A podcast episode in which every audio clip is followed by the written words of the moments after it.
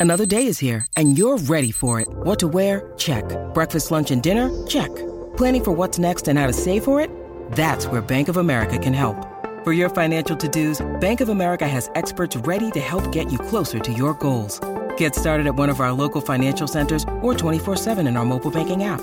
Find a location near you at bankofamerica.com slash talk to us. What would you like the power to do?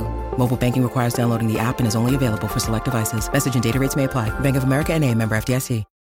When you need mealtime inspiration, it's worth shopping Kroger, where you'll find over 30,000 mouthwatering choices that excite your inner foodie. And no matter what tasty choice you make, you'll enjoy our everyday low prices, plus extra ways to save, like digital coupons worth over $600 each week. You can also save up to $1 off per gallon at the pump with fuel points. More savings and more inspiring flavors make shopping Kroger worth it every time. Kroger, fresh for everyone. Fuel restrictions apply.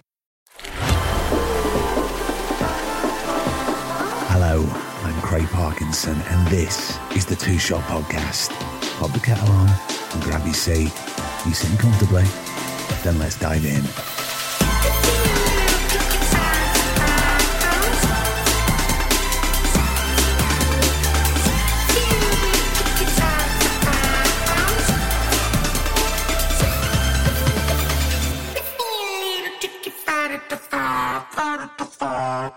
And it's Thursday, and we're back.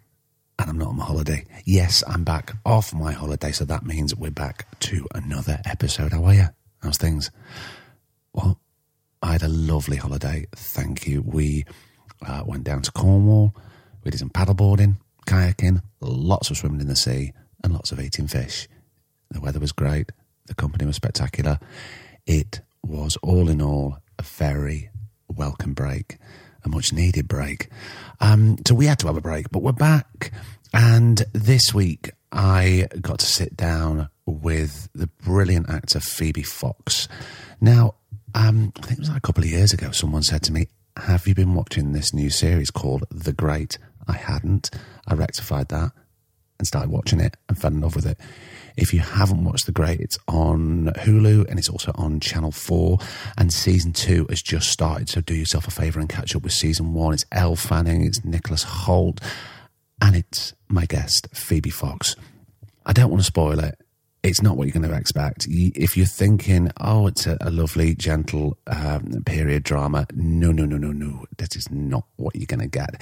It's wicked. It's sexy. It's funny. It's foul mouth. It's uh, shocking. It's just exactly what we want on screen. It's a massive, brilliant party that you're invited to. So get involved and accept your invitation to the great season two on Channel Four right now. Um, what else? Uh, Not a lot. Let's uh, let's just go straight in with this week's guest. This is the two shot pot. After all these years, what's going on? This is the two shot podcast with myself and the brilliant Phoebe Fox. Enjoy, and I shall see you at the end.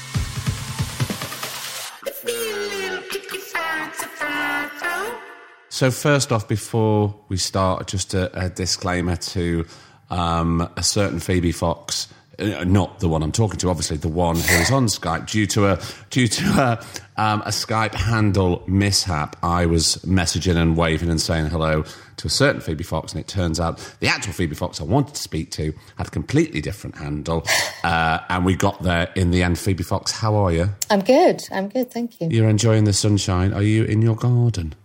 I'm not actually. I'm in my parents' kitchen. And how how how are things at the family home?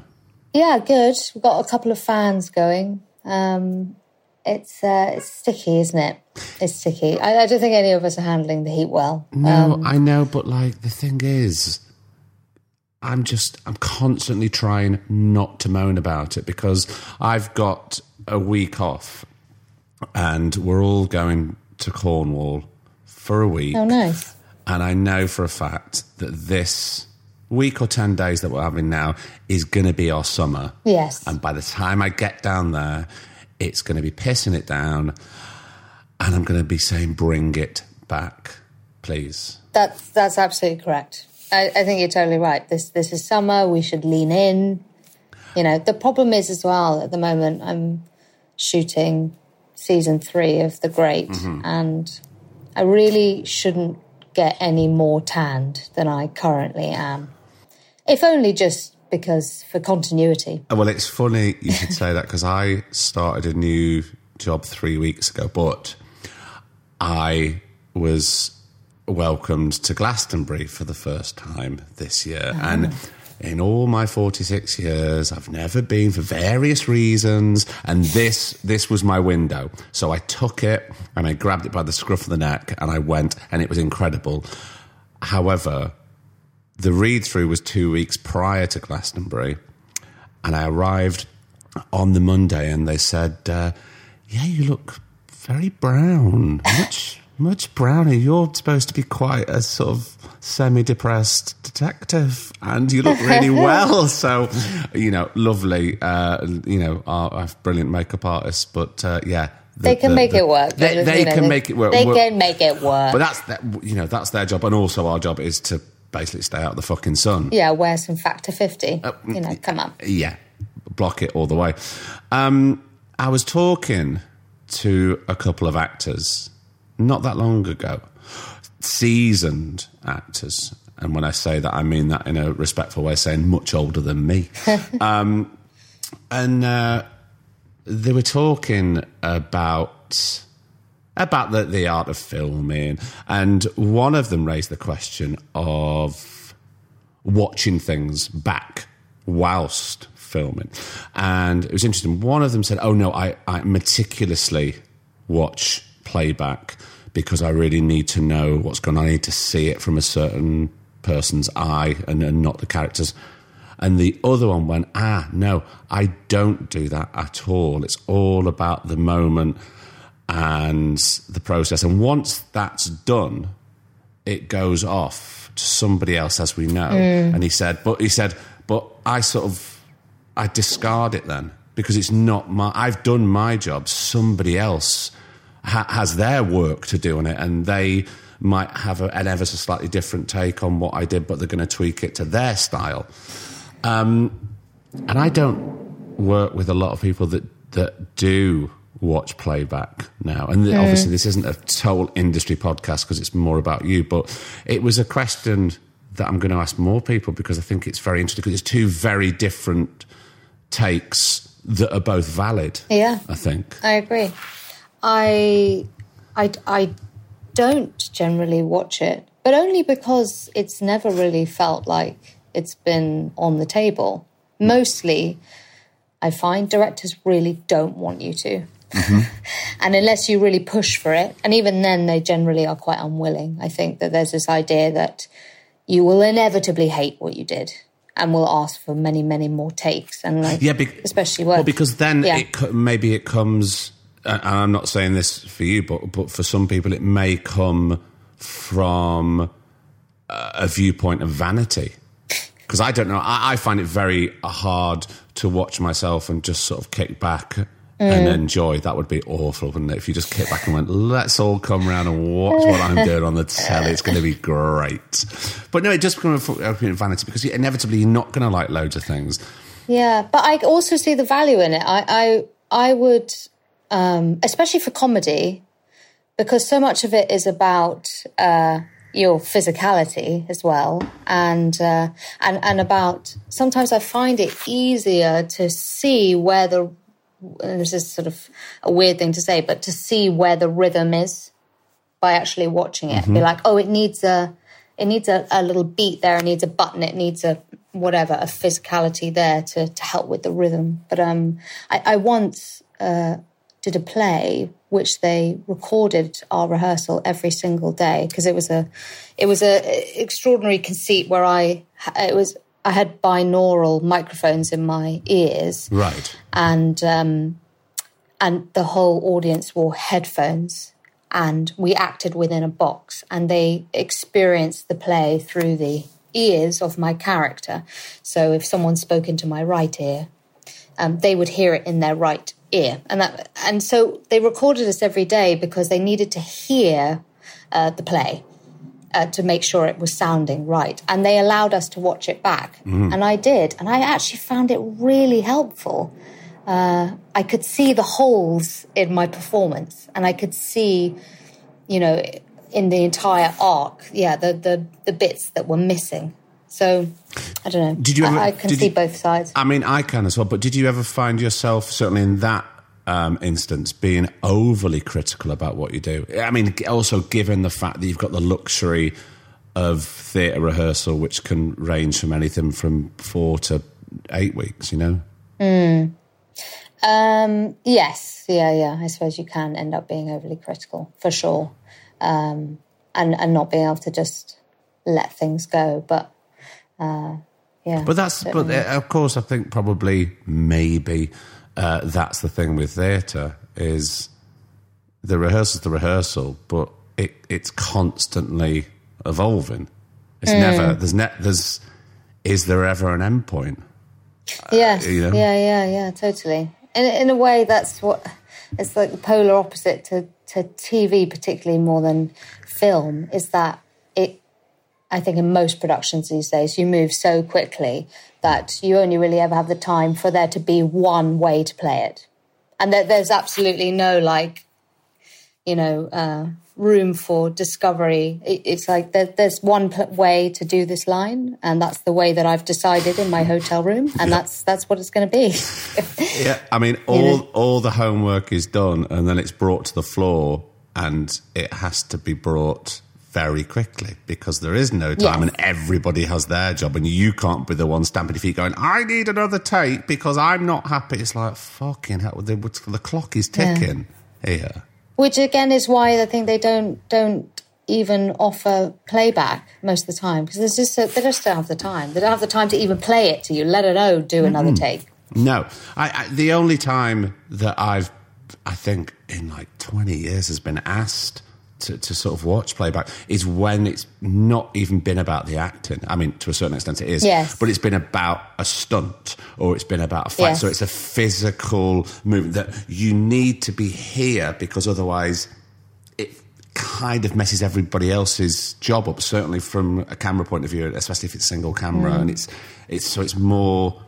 It's just more about just can you just stand there and do- choreography. Mm. yeah, exactly. But obviously, you want it to be as natural as possible, you know. But and if you're not, if you're looking like you're doing a fight scene and it's just looking absolutely pony, then it's like game over. So you need to. It's basically it's the equivalent of someone picking up and going, "Can you just stand there and do that?" So you Yeah, do yeah, need yeah. to see it when it comes to that. Um, tell me about West London. Tell me about growing up in West London. I only say that because I myself am in West London as as we talk. Um, Are you? I am because uh, the production I'm on now have plotted me here because it's much easier to drive me to work in the morning and it saves like loads of Yeah, time. Um, and I'm down the road from a flat that I shared 20 years ago when I was when I was 23 when I was at, at Regent's Park. So I walk past that flat and I go down to the shops, which is very odd because I haven't been back here for ages and it's just changed so dramatically. Um, but how was your growing up in West London? Well, it's it. Just before I get into that, it's interesting because, as I said, I'm in my parents' kitchen, so I'm I'm also, you know, back at the scene of the crime. I'm experiencing that, but on a way more intense level, I think, which is I'm currently living with my husband at my parents' house, at the in the house that I grew up in, Right. in my child in my childhood bedroom, which is With, um, with, with your husband in your childhood? with my husband. Right, okay. yeah. It's been redecorated. Of course. Um, the po- the yeah, posters are is- down. All those posters are down. yeah, the posters are down, Yeah. which is upsetting actually. Um, so yeah, my legacy is gone, um, but my name is still scratched into the window, so that's good. Mm-hmm. Don't know if my parents ever noticed that. Um, yeah, West London. Do you know what? I mean, as a as a as a child, as a teenager, uh, we never left West London. the Right. whole the rest of London was this sort of the Wild West. I remember when I started at drama school in the centre of town, I didn't know how to walk from Tottenham Court Road to Leicester Square. I mean, I just we just never left West London ever. And then and then when we did, and I grew up and I you know moved on, I, I came to look, look down on West London a bit. Like it was so boring and and now that I'm back here, I'm viewing it through the eyes of an adult and I'm like, wow, West London is nice. it's so leafy. Yeah. But there are lots of planes. So so that's the thing. Um, But on the plus side, lots of parks, which really, Lots of parks, which yeah. lots of green spaces, which really help. I think. It is. It is. It's an. It's a nice. It, it kind of feels. It's quite insular. I think around here. It's um. Yeah, a little bit bougie. I don't know, uh, which I vibe with. You know, it's got Gail's. I mean, what, who doesn't love that? Well, exactly. You, everybody needs their coffee and their pastries in the morning, don't they?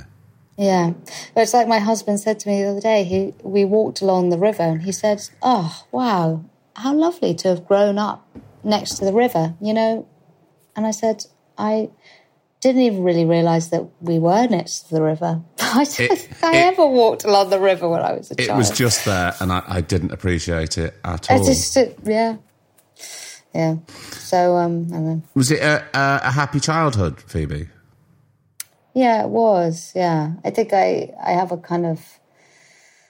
It was the epitome of a quite a bohemian childhood. My parents in are what in what way? actors. Oh, they're both Oh, my, actors. pa- my parents are actors, and a lot of people in my family are Mm-hmm. involved in the creative arts in some way. You know, there's artists and documentary makers and photographers and directors, and it's um, we were sort of renowned for uh, always getting together and singing. I remember my. Uh, uh, what a friend of mine from school said, I remember so clearly the first night I stayed over at your house and I woke up to the sound of choral singing coming from downstairs.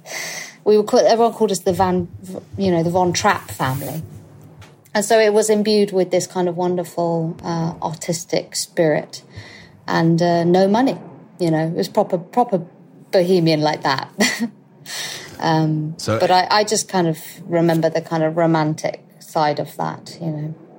and it is very romantic that bohemian lifestyle. Yeah, it is. So, d- was it inevitable that you were going to follow in some sort of creative and artistic journey?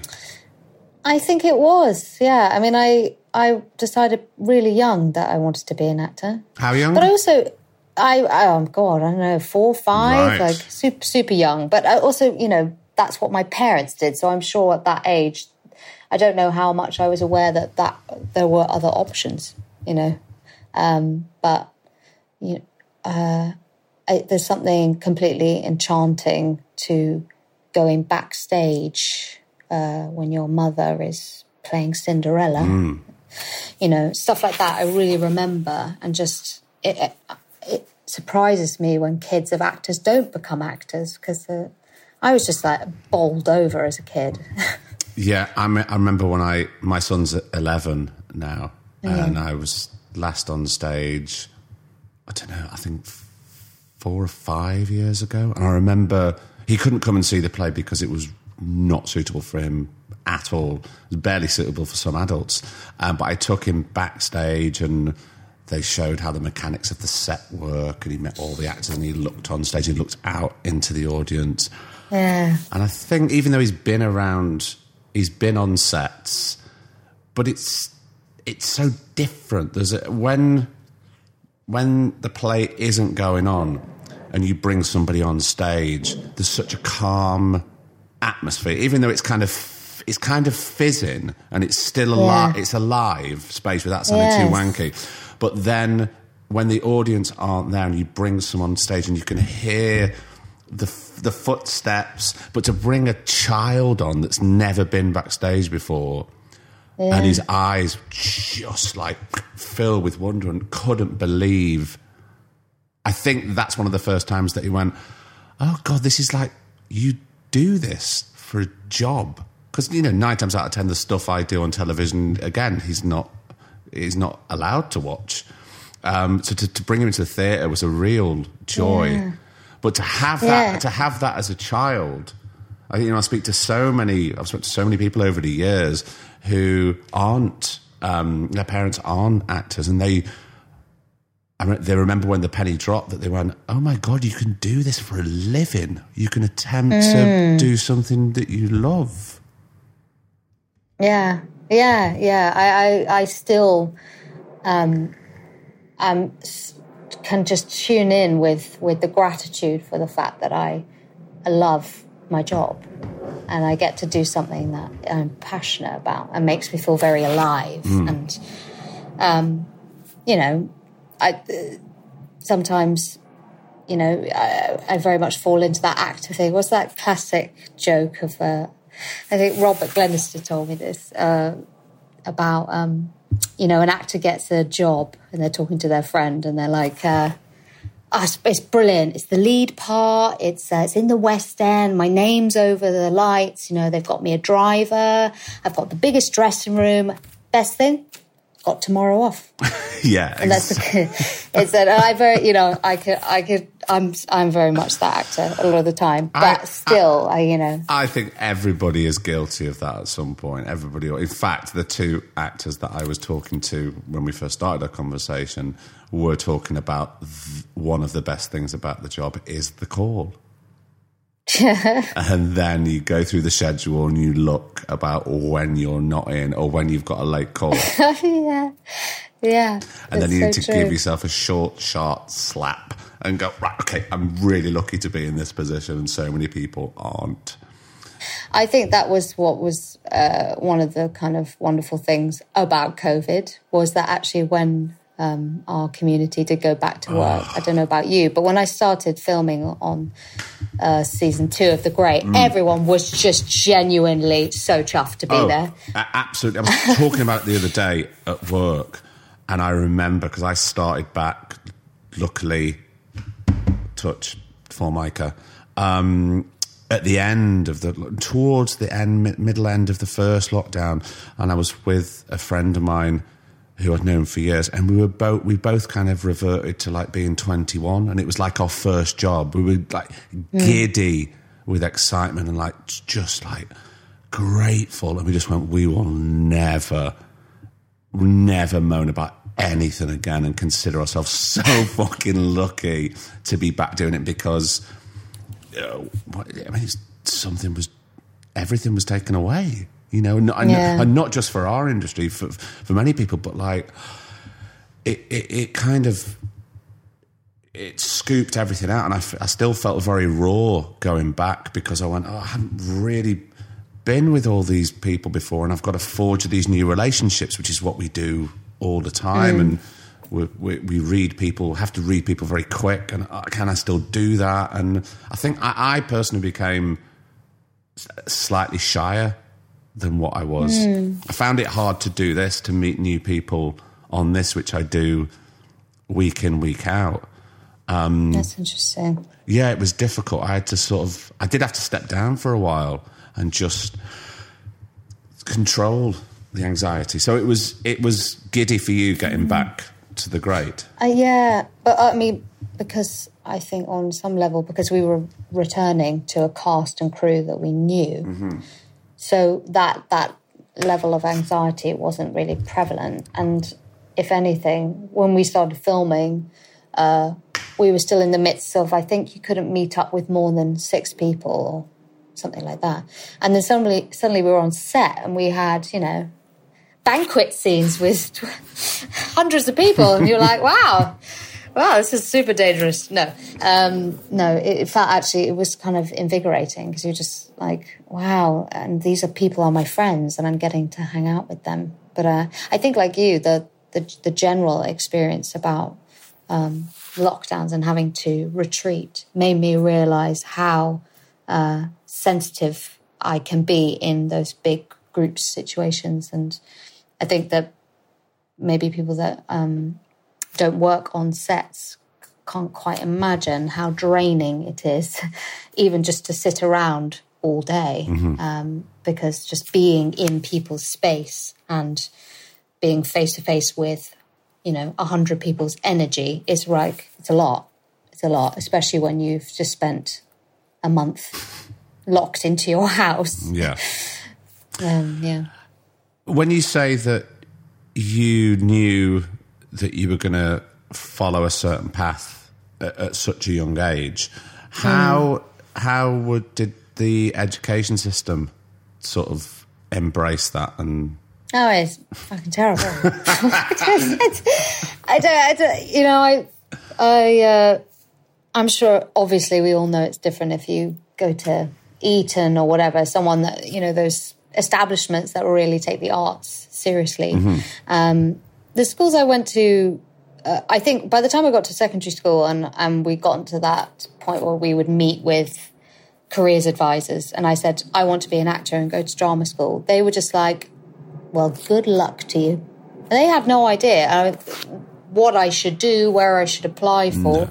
And I remember doing one of those, uh, you know, online questionnaires about what you should do for a living. and uh, I got butcher. butcher, man. And I mean, look, I understand we need butchers, and you know, but I just think, really, in this day day and age, Yeah. like, um, okay. well I mean, I don't know what that says about me. That like, what did I answer well to get that? do you know what i got Well, oh yeah, go on. funeral director Oh. so there's there's some sort of um uh synchronicity there that we always people will always need a butcher and they will always need a funeral director so Yeah. maybe maybe maybe they were right and we were wrong how many times have i Well- thought that you know Yeah, yeah, and you know, maybe there's still time. Th- No, fuck, Especially for no, you. You no, move no, no. I'm far too long in the tooth now. I can't retrain. as it. Also, I don't think I have the stomach for something like that. I barely have the stomach when there's a fake body on a, a cold board. Uh, Right. yeah. I, I, I agree. I mean, like, I, I'm quite, I'm quite a sensitive person. Mm. I, I don't think I can butcher animals. I don't know why the fuck. I, and what did they see in me? You know? I mean, wouldn't it be great to go and look back at that now and see what we answered when we were Yeah. young and hot-headed? I mean, you're still very Yeah. young, so it's fine. You'll be all right. Although I'm sure less hot-headed. Maybe you weren't hot-headed. Who knows? So what was At that age, definitely not. What was Yeah. what was the route? Considering you were given uh, n- not a lot of help via school. Well, yeah. So, I mean, luckily, obviously, my parents uh, did know Mm-hmm. the route to take, and I had um, a sort of extraordinary. Uh, I had such tunnel vision at that age about where I wanted to go, and I was dead set on going to drama school to the point where it really didn't even occur to me that I wouldn't get in. I just thought that that was my path. I'd been leading that way since I was a child. Finish school, drama school, become an actor. It also never occurred to me to just try and become an actor. I always wanted to do the training, and um, so I applied for you know eight schools or whatever, and I didn't get in anywhere. And it, it really knocked me for six. I couldn't quite comprehend that. At the same time, looking back, I was so shy and nervous that I. Have you ever been so nervous that you started falling asleep? You ever had that when your body starts to shut down? No, not fall asleep. No, I mean, I've, there's Yeah. been times where, uh, certainly early on, like in my twenties and possibly into my thirties, I've either been so nervous that I've completely retreated into myself, or I've been so nervous in a certain situation that I've become very loud and quite northern and quite brash. Like a- as, as, as some sort of suit of armor to go. Well, you, Yeah, you yeah. can't even get to me. So it's, it, it, would spin either way for Yeah. me. Tell me, tell me about that then. Yeah, I think the falling asleep is like the next step after the one where you retreat into yourself. It's like the next level down where your body is like, we cannot handle this, like abort, abort, abort, just like shut down, completely shut down. And I remember being on the train going into town with my mum to audition for RADA, and I could not keep my eyes open. And that was the energy that I was going into this room with. And God, it doesn't surprise me that I didn't get in. I was so, so shy. Um, and then I went away and I, you know, took a job in a uh, an office in a comedy club, and I uh, went traveling and I applied again and again. I didn't get in anywhere, and I was just like, I just, uh, but this is my life plan. I don't understand what is going on. Um, but this is meant to be. I don't know if anyone else got the message on that. Um, and so I picked myself up and applied again, and I had that you know, dialogue with myself about, wow, I, maybe this is just not going to happen. And what do I do? Do I just continue applying year after year? Like, when do I give up? So, um, so did you I've, did you consider at this point the possibility of, of another avenue? I think I I thought if I didn't get in the third year that I would apply to do drama at university. Hmm. I, I, wasn't confident enough to just go out into the industry and try and get an agent. So I was like, well, I'll, I'll do a degree then. But also, what year are we talking about here? This would have been 2007. Right. Okay. Well, so things. When I got in. Thing, well, things were slowly starting to change around that time, where the possibility of other routes into the industry was the cracks were starting to show. Yeah. Yeah, I think that's true. but um, because I graduated, I, I, graduated in '97, um, yeah. and there's one way and one way only. You know, you go to drama school, you do your years, and you come out and you, you know, you tr- hopefully try and get an agent and then break in that way. But now, you know, there's much more. There's much more street casting, and there's much more uh, ways that you can you can break in through that other route, you know, the very expensive yeah. route now that we've spoken about many times yeah. on here. Um, so that third year, you got in. Third year, I got in, and yeah, I remember very clearly getting in because again, I didn't really get in anywhere other than RADA, and I remember getting that call. Um, I was painting my sister's portrait because in, in true bohemian style. I was painting my sister's portrait, and uh, I got that call on the on the phone from the uh, Nicholas Barter, who was the artistic director of RADA at that time, mm-hmm. offering me a place. And I, I put my paintbrush down to take that call, and I never finished. I never touched that portrait ever again. I left it as it was, and it has always been up on our wall ever since. Just in those moments when you're desperately searching the schedule for when your days off are, and you just need reminding about that desire that you had to be an actor and the joy you felt about being finally let into drama school. That half painted portrait is there to just remind me of that. That is such a beautiful image. And no, that's so fantastic. I can almost see it now. That that exactly it should not be complete at all. Yeah. And how did it start? How were your nerves at this point? Did you were you did you feel that you were building yourself up to be less nervous? Yeah, so I the the two gap years I'd had to take, I basically I'd realised in amongst that that I needed to assume a confident persona, even if I didn't feel confident within myself. That I had to fake it and the more that I faked it, the more that I forgot that I was an anxious person. And it's actually only been in the last two years that I've remembered that I have a deep well of anxiety that is now so well conceived, uh, concealed from that I've concealed it from myself, mm. even. Um, and I think, you know, in, inherently, I was born a confident person and then I learnt to be shy and um, reclusive. And so, in a way, I just kind of dragged myself back into a more confident persona.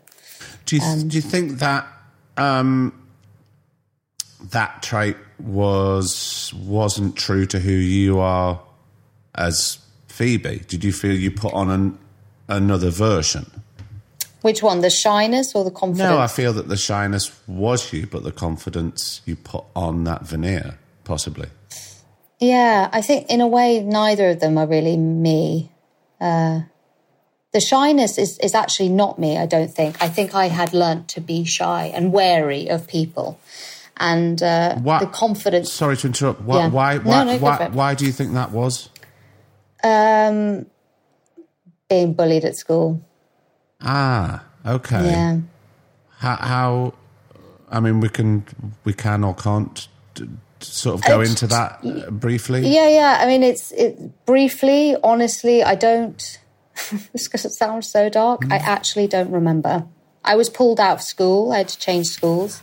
I don't remember what happened, but I know that it was bad enough that my parents decided to move me, and that was sort of that was in primary school. And then, yeah. And I think it started there, really. And did it did it continue? When I think of myself as a teenager, I don't particularly think of myself as being that shy, but I think I I think I I think I was just shy of strangers. I was shy of this um the outside world, I suppose. I was very comfortable in West London with my West London friends, but I very rarely ventured outside of that. So then the idea of like going into town and going to RADA and doing an audition was like, oh my God, totally overwhelming. Yeah, um, exactly. and it sounds like, you know, consciously or not, you've just blocked and, you know, deleted that part. Yes. Yeah, absolutely. And I think to some extent,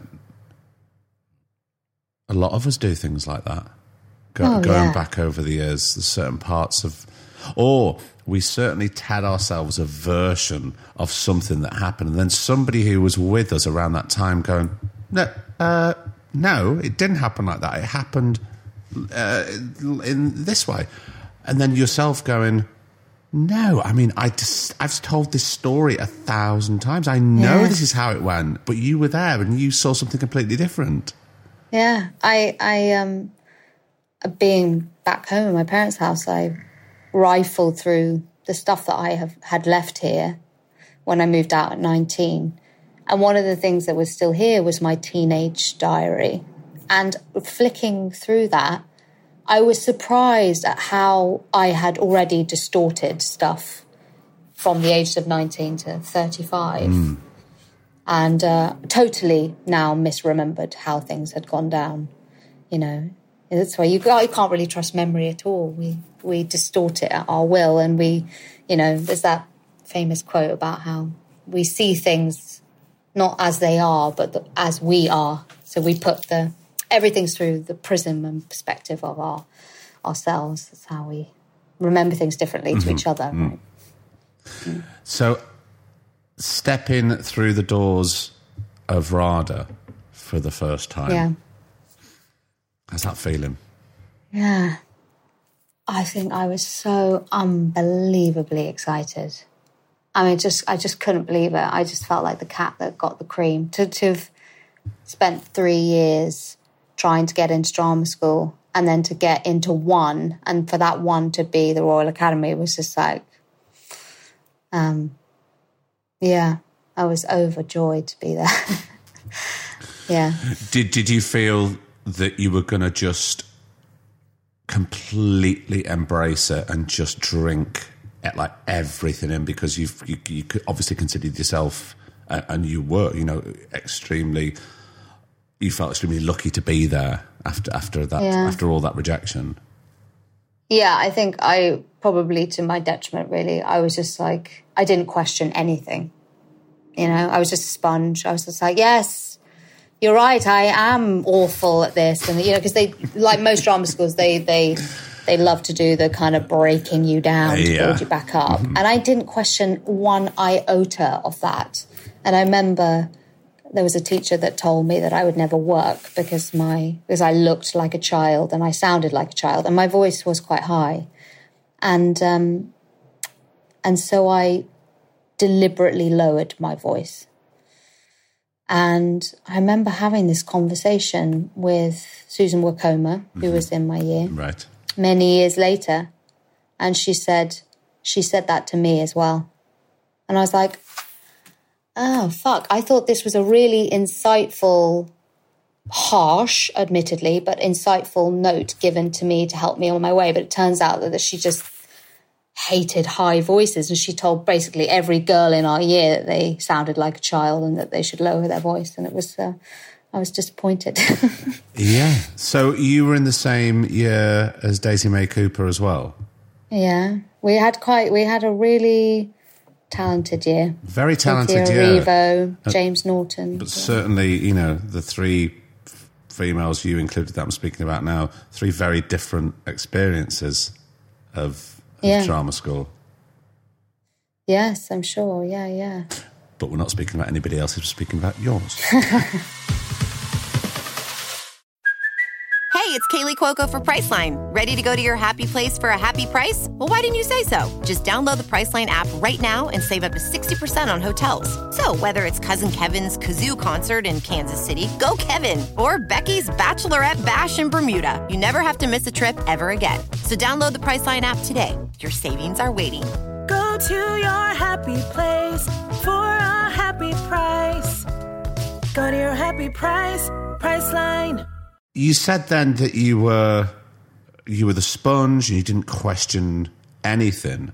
How are you? Because I always tell my son to always be inquisitive and always ask questions because that's when we mm. get there. We we learn from from from Faden and and being inquisitive and asking questions. How are you now with questioning things and and not in a in a in a positive way, I suppose, not in a way that's trying to derail anything. I think I'm still learning to question authority. I, I find I am in.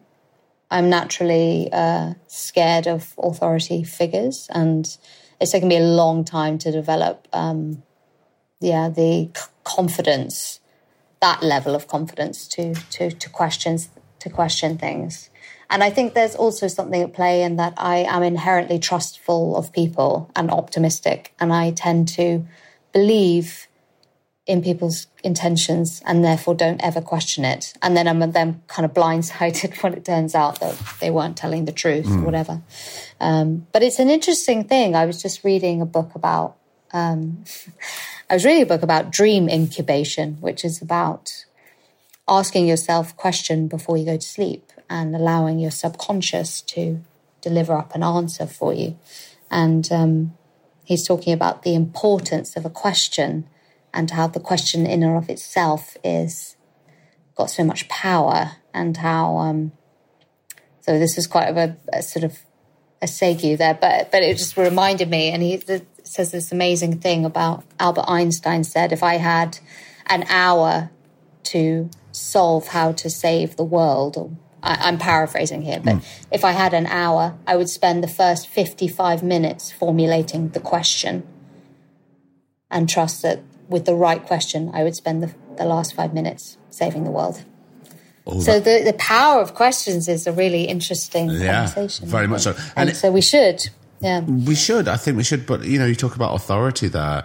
Um, it took me a long time to. I had a real problem with authority. Certainly in my early twenties when I was starting here, and obviously now I understand now that it stems back from the authority of school.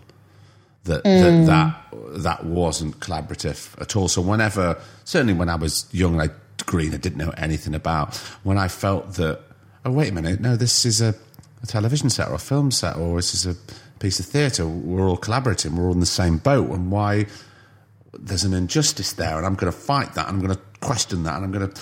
But it's like an older actor took me aside once, and it's the same one that's given me a few incredible pieces of advice.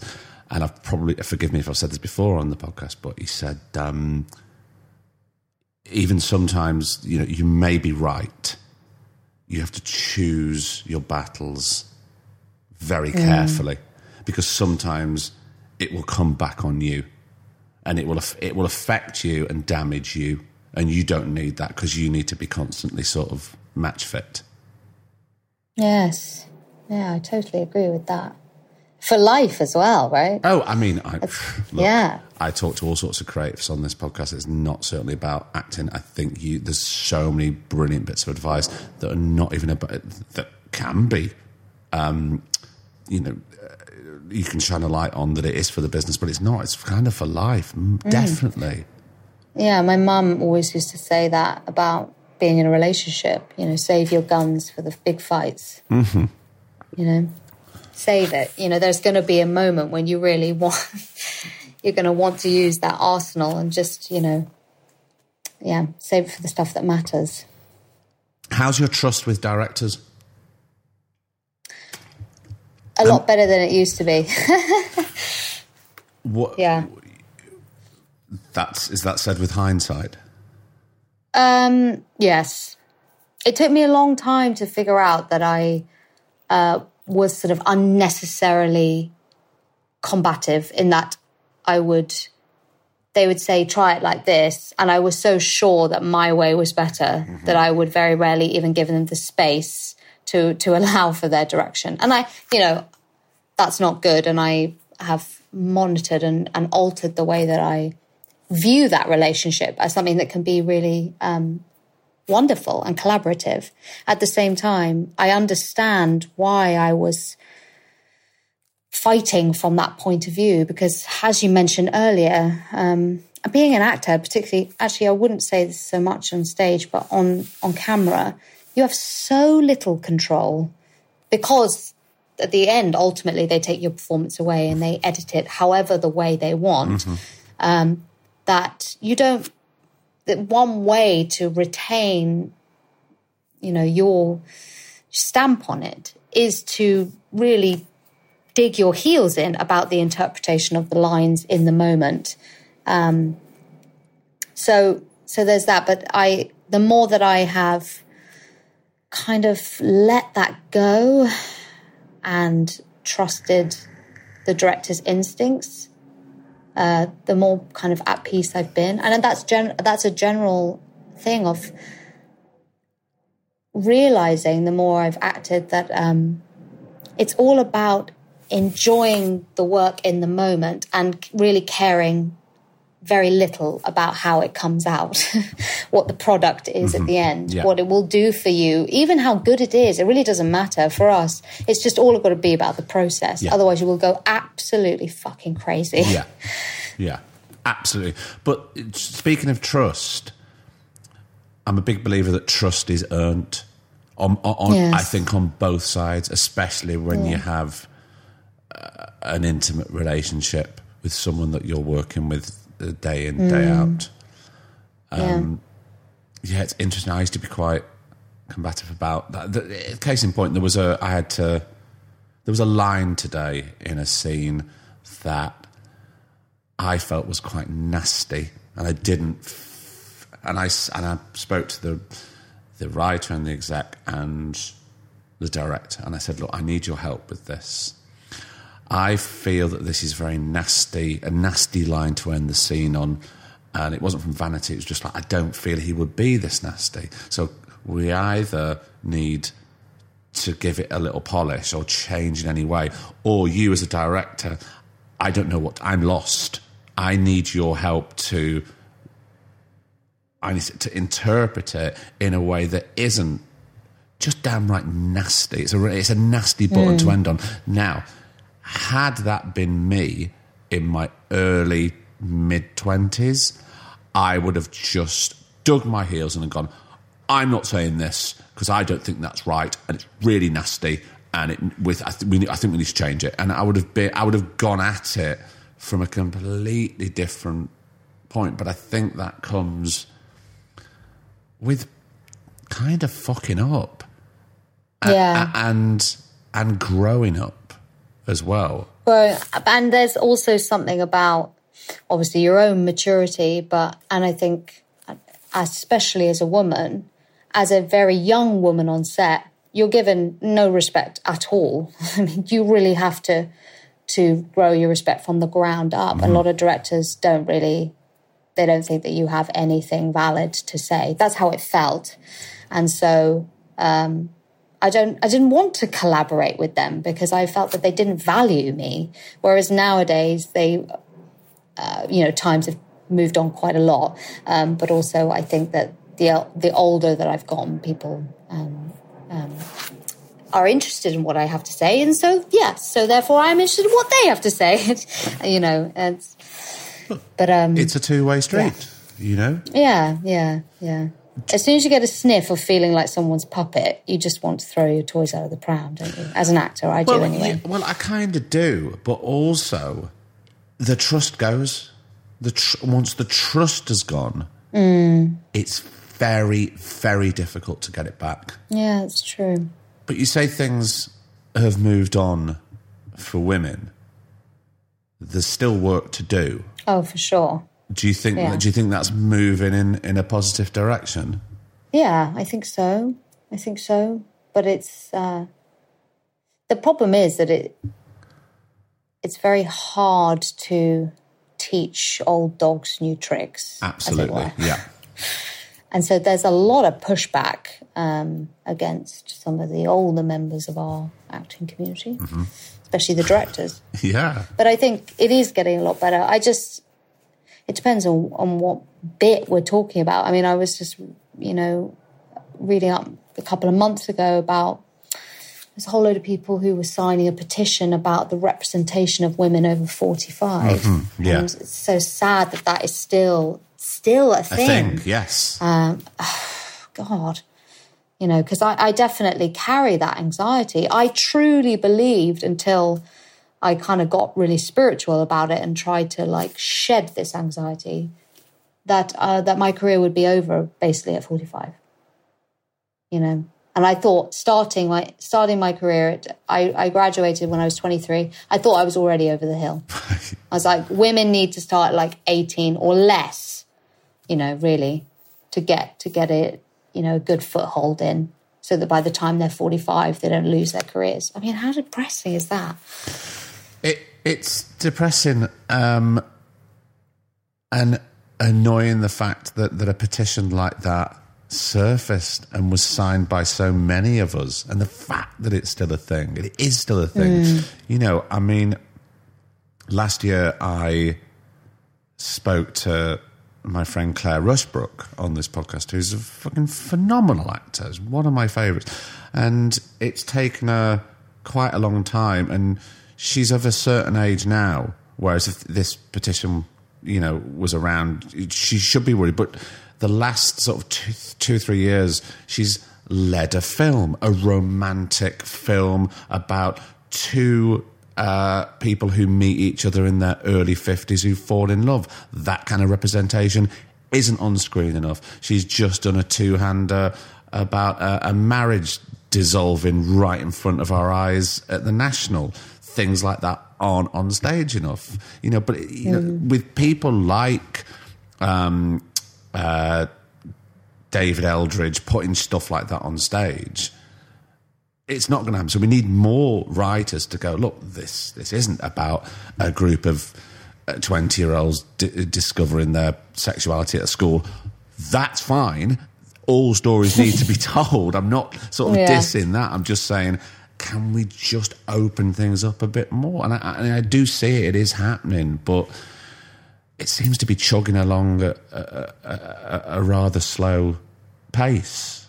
Yeah, yeah. I remember there was a this was a few years ago, but there was a some sort of event, some sort of special event happening at the National, and there was loads of people, really famous actors, doing scenes and stuff, and they had um, and Maggie Smith came up on stage, and she she did a, a speech um, as herself. I mean, she she gave a kind of speech about I can't remember what it was about, but um, about whatever they were commemorating. And in it, she sort of said like, you know, I'd love to be working. So if anyone, like, you know, I'm still out here, and I just thought, fucking hell, That's Maggie, Maggie Smith. Maggie Smith. Even Maggie Smith feels like you know the, the phone never rings anymore. You know, it's like oh well, we're all fucked then. Uh, if Maggie Smith feels like that, you know, and she was probably trying to be funny, but it felt like it had a, an inkling of truth in there. And I can't think of a better way to end our conversation. Phoebe Fox, thank you so much. You've been an absolute No, it was a pleasure. joy. Um, brilliant. Pleasure. Thank you. You take care. Enjoy the sunshine. Don't melt too much. Thank you. I won't. Thank you.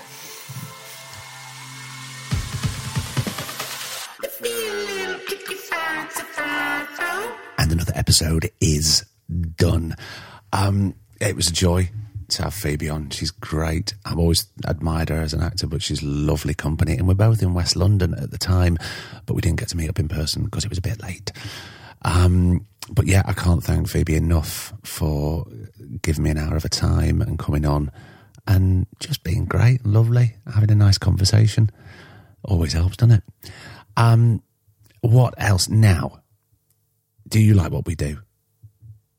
Yeah, good. That's good news. Otherwise, you know, there's plenty of other podcasts out there, isn't there? So we are made up that you choose to listen to us week in, week out for over five years. We started small and it's grown into something that we couldn't predict. And that is all thanks to you. So if you can help us grow even bigger, we are over on patreon.com slash two shot pod. Whatever you can give us every month. And you know what? You're going to get lovely things in return. There's mugs, there's prints, there's t-shirts, there's short, yeah, short and long sleeve. Long sleeve, I think, controversial. Griff, quite partial to one.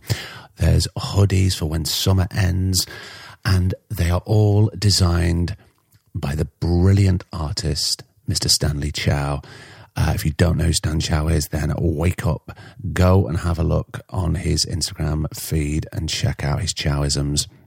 They are unique to what Stan does.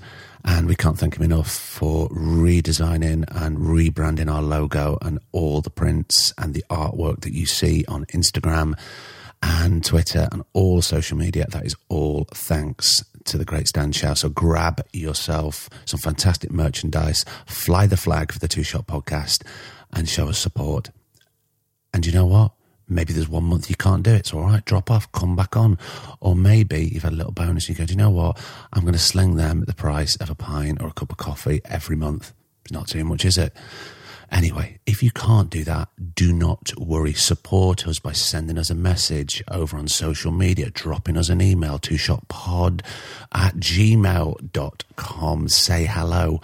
Let us know what you think of the episodes. We've had some fiercely strong women for this season so far. And um, I think we've proved that we're just carrying on because Phoebe was brilliant.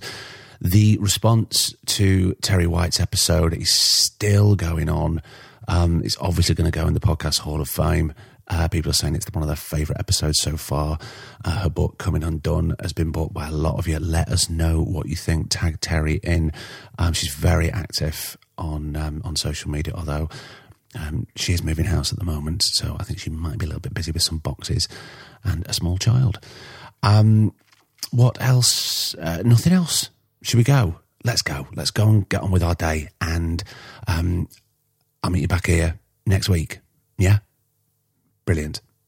Until then, I've been Craig Parkinson. He's been producer Griff. And this has been a welcome return to the Two Shot Podcast. Take care. I'll see you next week, all right? The Two Shot Podcast was presented by me, Craig Parkinson, recorded and produced by Thomas Griffin for Splicing Block. The remix of our theme tune is by Stolen Valor. Cheers.